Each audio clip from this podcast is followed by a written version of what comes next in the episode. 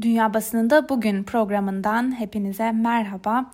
Bugün 23 Haziran Salı ve bugün de Dünya Basınında öne çıkan e, haber ve manşetleri aktarmak üzere bir kez daha sizlerleyiz.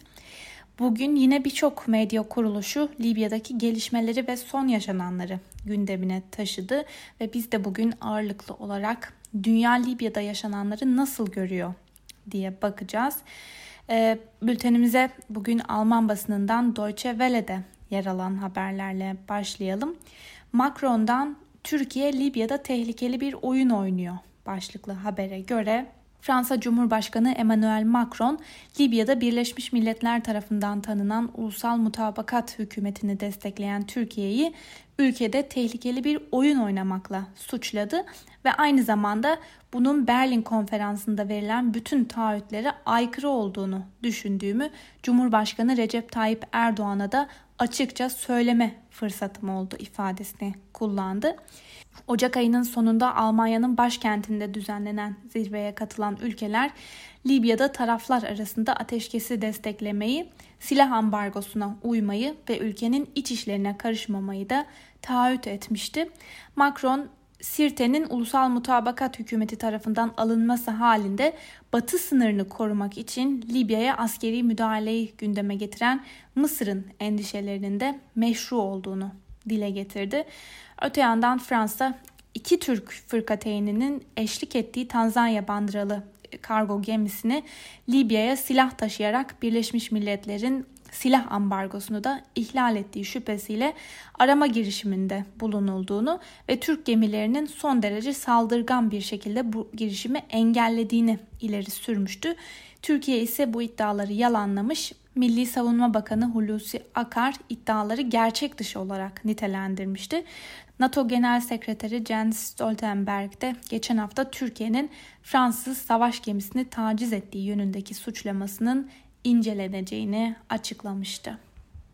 Alman hükümetinden Libya uyarısı başlıklı bir diğer habere göre Mısır Devlet Başkanı El Sisi hafta sonu Libya ile ilgili olarak sınırlarımız içinde ya da gerekirse sınırlarımızın ötesinde bir operasyona hazır olun diye konuşmuştu. Alman hükümeti Mısır'ın Libya'ya yönelik askeri müdahale tehdidinin ülkedeki krizi daha da derinleştirebileceği uyarısında bulundu. Öte yandan Alman hükümet sözcüsü Stefan Seibert de e, dün yaptığı açıklamada Libya'daki gerilimin bölgesel bir krize evrildiğine dikkat çekti. Zaybert Ocak ayında Berlin'deki konferansta Libya'ya yönelik silah ambargosunun da daha sıkı uygulanması kararına uyulması gerektiğini kaydetti. Aynı konuyu gündemine taşıyan e, BBC de gündemine Fransa Cumhurbaşkanı Macron'un Türkiye'ye ilişkin sözlerini taşımış.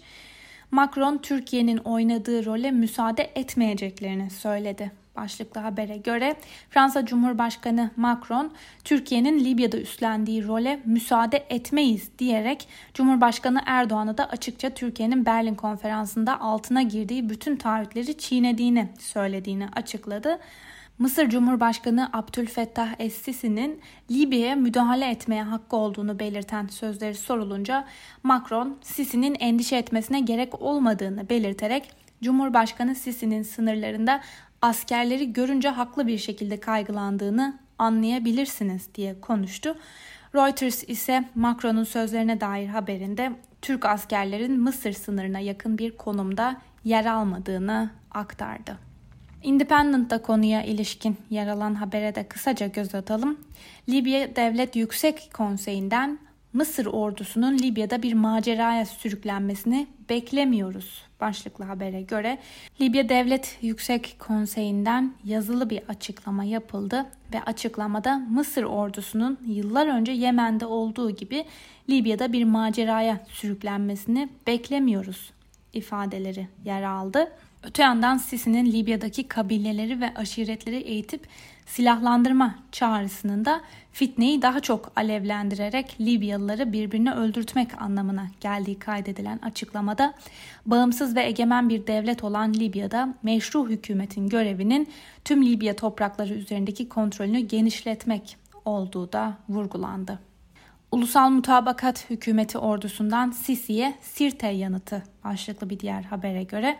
Az önce değindiğimiz gibi Mısır Cumhurbaşkanı Sisi, Libya Ulusal Mutabakat Hükümeti'ne yönelik askeri operasyon yapabileceğine yönelik bir açıklamada bulunmuştu. Libya ordusu tarafından yürütülen Öfke Volkanı operasyonu basın birimi tarafından yayımlanan yazılı açıklamada kulağımızın birinden girip diğerinden çıkan açıklamalar yapanlara vakitlerini boşa harcamamalarını ve dikkatlerini ülkelerindeki teröre vermelerini tavsiye ediyoruz değerlendirmesinde bulunuldu.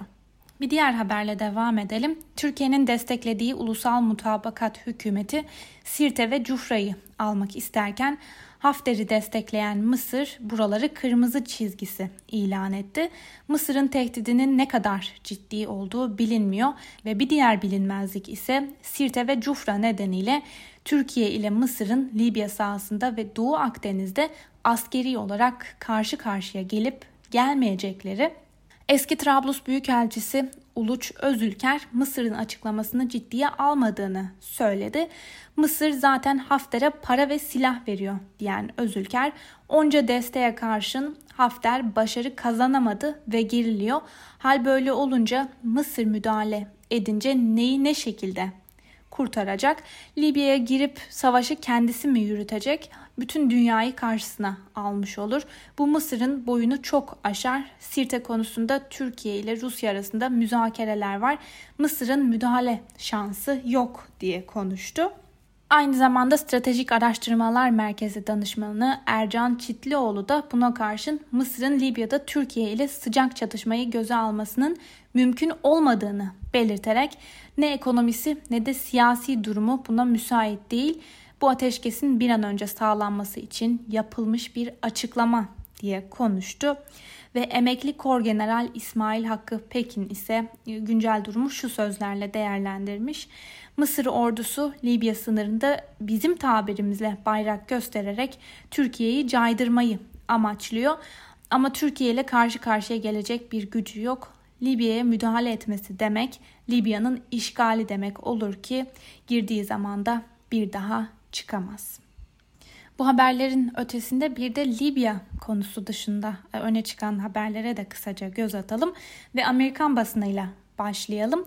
Voice of America bugün polis reformu tasarıları kongrede bu hafta onaylanacak başlıklı bir haber paylaştı ve bu habere göre ABD Kongresi bu hafta ülkenin polis teşkilatına yönelik reformları oylayacak.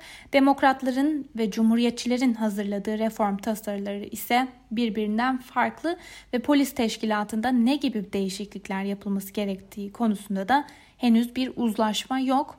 Demokratların ve Cumhuriyetçilerin hazırladığı iki ayrı tasarının ortak noktaları ise linç etmenin federal nefret suçu olarak değerlendirilmesi, polislerin üniformalarına takılı kameraların kullanımının yaygınlaştırılması ve polise daha iyi standartlarda eğitim verilmesinin teşvik edilmesi. Ancak tasarılar nitelikli dokunulmazlık olarak bilinen uygulama konusunda da ayrılıyorlar. New York Times gazetesinde öne çıkan bir habere de göz atalım. Trump geçici çalışma vizelerini askıya alıyor başlıklı habere göre. ABD Başkanı Donald Trump geçtiğimiz Nisan ayında getirdiği göçmen vizesi yasağını yeni bir başkanlık kararnamesiyle genişletiyor. Trump yönetiminin korona salgınının ekonomik etkileri sebebiyle H1B, L1 ve J1 vize türleri gibi geçici çalışma vizelerini de askıya alacağı belirtildi. Gazeteden Michelle Goldberg ise bugün ABD'nin koronavirüsle mücadelesini şu sözlerle değerlendirmiş. Amerika koronavirüsle savaşmak için fazlasıyla yorgun, gelişmiş başka hiçbir ülke salgınla mücadelede bu kadar batmadı. Washington Post gazetesi Kasım ayında ABD'de yapılması planlanan başkanlık seçimlerine dair bir haber paylaşmış ve habere göre başkanlık yarışında seçimin yapıldığı gün yani seçim gecesi nihai bir seçim sonucuna varılamayabilir ve bunun da sebebi pandemi sonrasında posta yoluyla oy kullanma fikrinin gündeme gelmesiyle beraber kullanılan oy sayısının da artması bekleniyor. Dolayısıyla sayımın yapılmasının da günler hatta haftalar sürebileceği belirtilmiş. Ve aynı konuyu gündemine taşıyan İngiliz Independent'ta yer alan habere göre de ABD'de Trump ve Demokrat rakibi Joe Biden'ın karşı karşıya geleceği 3 Kasım 2020 başkanlık seçimleri yaklaşırken ülkede Covid-19 nedeniyle uzaktan oylama sisteminin kullanımı tartışılıyor. ABD Başkanı Donald Trump ülkedeki yeni tip koronavirüs salgını nedeniyle uzaktan oylama sistemine karşı çıkarak milyonlarca uzaktan oy pusulası yabancı ülkeler ve başkaları tarafından basılacak. Bu çağımızın skandalı olacaktır iddiasında bulundu. Ve bir diğer habere göre de New York Belediye Başkanı Bill de Blasio Twitter'dan yaptığı bir açıklamada eski ABD Başkanı Theodore Roosevelt'in ırkçılık sembolü olarak görülen New York'taki heykelinin kaldırılmasını desteklediğini duyurdu. Bir müze çevresindeki parkta sergilenen heykelde Roosevelt'in bir atın sırtında tasvir edilirken yanında da ayakta Amerikan yerlisi ve siyahi figürler görülüyor. Trump ise Twitter'dan yaptığı paylaşımla heykelin kaldırılmasına karşı çıkarak saçma öyle bir şey yapmayın diye de yazdı. The Guardian gazetesi İngiltere'deki koronavirüs önlemlerine dair bir haberi gündemine taşımış ve buna göre ülkedeki restoranların ve barların yanı sıra bu kez müzeler, galeriler ve sinemalarda 4 Temmuz'dan itibaren açılacak. Koronavirüse dair bir haberi de BBC paylaştı. Güney Kore sağlık yetkililerinden ikinci koronavirüs dalgası başladı başlıklı habere göre dünya çapında Covid-19 salgını ile mücadelede en başarılı ülkelerden biri olarak örnek gösterilen Güney Kore hastalığın aylarca yok edilemeyeceğini düşünüyor. Birinci dalganın ortaya çıkışı ile bitişi arasında en yüksek noktasında bini bulan vaka sayıları 3 gün üst üste sıfıra çıkacak şekilde düşürülmüştü. Yetkililer şimdi son 24 saat içinde farklı iş yerleri ve depolardan 17 yeni vaka bildirildiğini söylüyorlar. Fransız Le Monde gazetesi de koronavirüse dair bir haberi gündemine taşımış ve buna göre Dünya Sağlık Örgütü'nden yapılan son açıklamaya göre son 8 günde dünya genelinde 1 milyon yeni vaka tespit edildi ve Dünya Sağlık Örgütü rekor artış olarak değerlendirdiği bu ivmenin daha da hız kazanmasından endişeli. Şimdiye kadar 469 bin kişinin ölümüne yol açan salgının Güney Amerika ve Asya'da da kontrolden çıktığı belirtilmiş. Bu haberlerin ardından bir de Alman basınından Deutsche Welle'de öne çıkan birkaç haberi sizlere aktaralım. İçişleri Bakanı'ndan gazeteciye suç duyurusu başlıklı habere göre Almanya'da Tageszeitung gazetesinde yayımlanan bir köşe yazısında polislere yönelik tartışmalı ifadeler kullanan gazeteci hakkında suç duyurusunda bulunacağını açıklayan İçişleri Bakanı Horst Seehofer tepkilere neden oldu. Yazıda ABD'de George Floyd'un beyaz bir polis tarafından öldürülmesi sonrasında polis şiddeti ve ırkçılıkla ilgili yaşanan tartışmalar ve polis teşkilatının tümden lağvedilmesi talepleri konu alınmıştı. Ancak ülkenin İçişleri Bakanı suç duyurusunda bulunacağını açıklayınca kendisi de eleştirilere hedef oldu. Öte yandan konuya ilişkin hata olsa da basın korunmalı başlıklı bir diğer habere göre de Deutsche Welle'den Jens Turau, Tageszeitung'daki polislere ilişkin köşe yazısı insanlık onurunu hiçe saysa bile İçişleri Bakanı Seehofer'in yazar hakkında suç duyurusunda bulunmayı düşünmesinin iyi bir fikir olmadığını savunuyor. Hatta Turau'nun kullandığı ifadeleri de doğrudan aktaralım. İçişleri Bakanı Horst Seehofer, İçişleri Bakanı olarak aynı zamanda onun unuttuğu basın özgürlüğünü garantine alan anayasadan da sorumlu. Tageszeitung ve tartışmalı yazarı ise çoktan utanıyor olmalı. Ancak ne gazeteci ne de gazetesi mahkemeye çıkmamalı. Ve son olarak Rus basınından Sputnik haber ajansında yer alan bir haberi de sizlere aktaralım.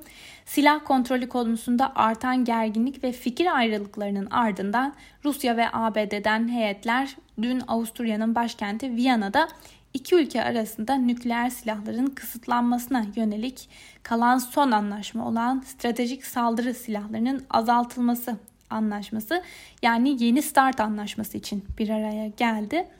ABD Başkanı Donald Trump, ABD ve Rusya için nükleer silah geliştirme konusunda kısıtlayıcı olan anlaşmaya dair görüşmelere Çin'in de dahil olmasını istiyor. Zira Trump'a göre anlaşmaya dahil olmadığı için Çin e, şimdiye kadar silah geliştirmek konusunda istediği gibi davranabildi. Ancak habere göre Çin konuyla ilgilendiğine dair bir emare göstermezken bu durum Washington için yeni bir hayıflanma nedeni oldu. AFP'nin aktardığına göre Washington merkezli Silah Kontrol Birliği yönetici müdürü Daryl Kimball ise e, Çin konusunda ısrarcı olması Trump yönetiminin bir anlaşmaya varmakta ciddi olmadığını gösteriyor. Kimball varabildiğim tek çıkarım bu.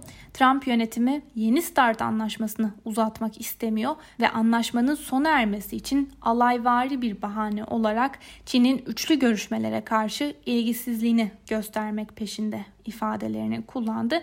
Trump daha önce Rusya ile olan birçok anlaşmadan da çekilmişti.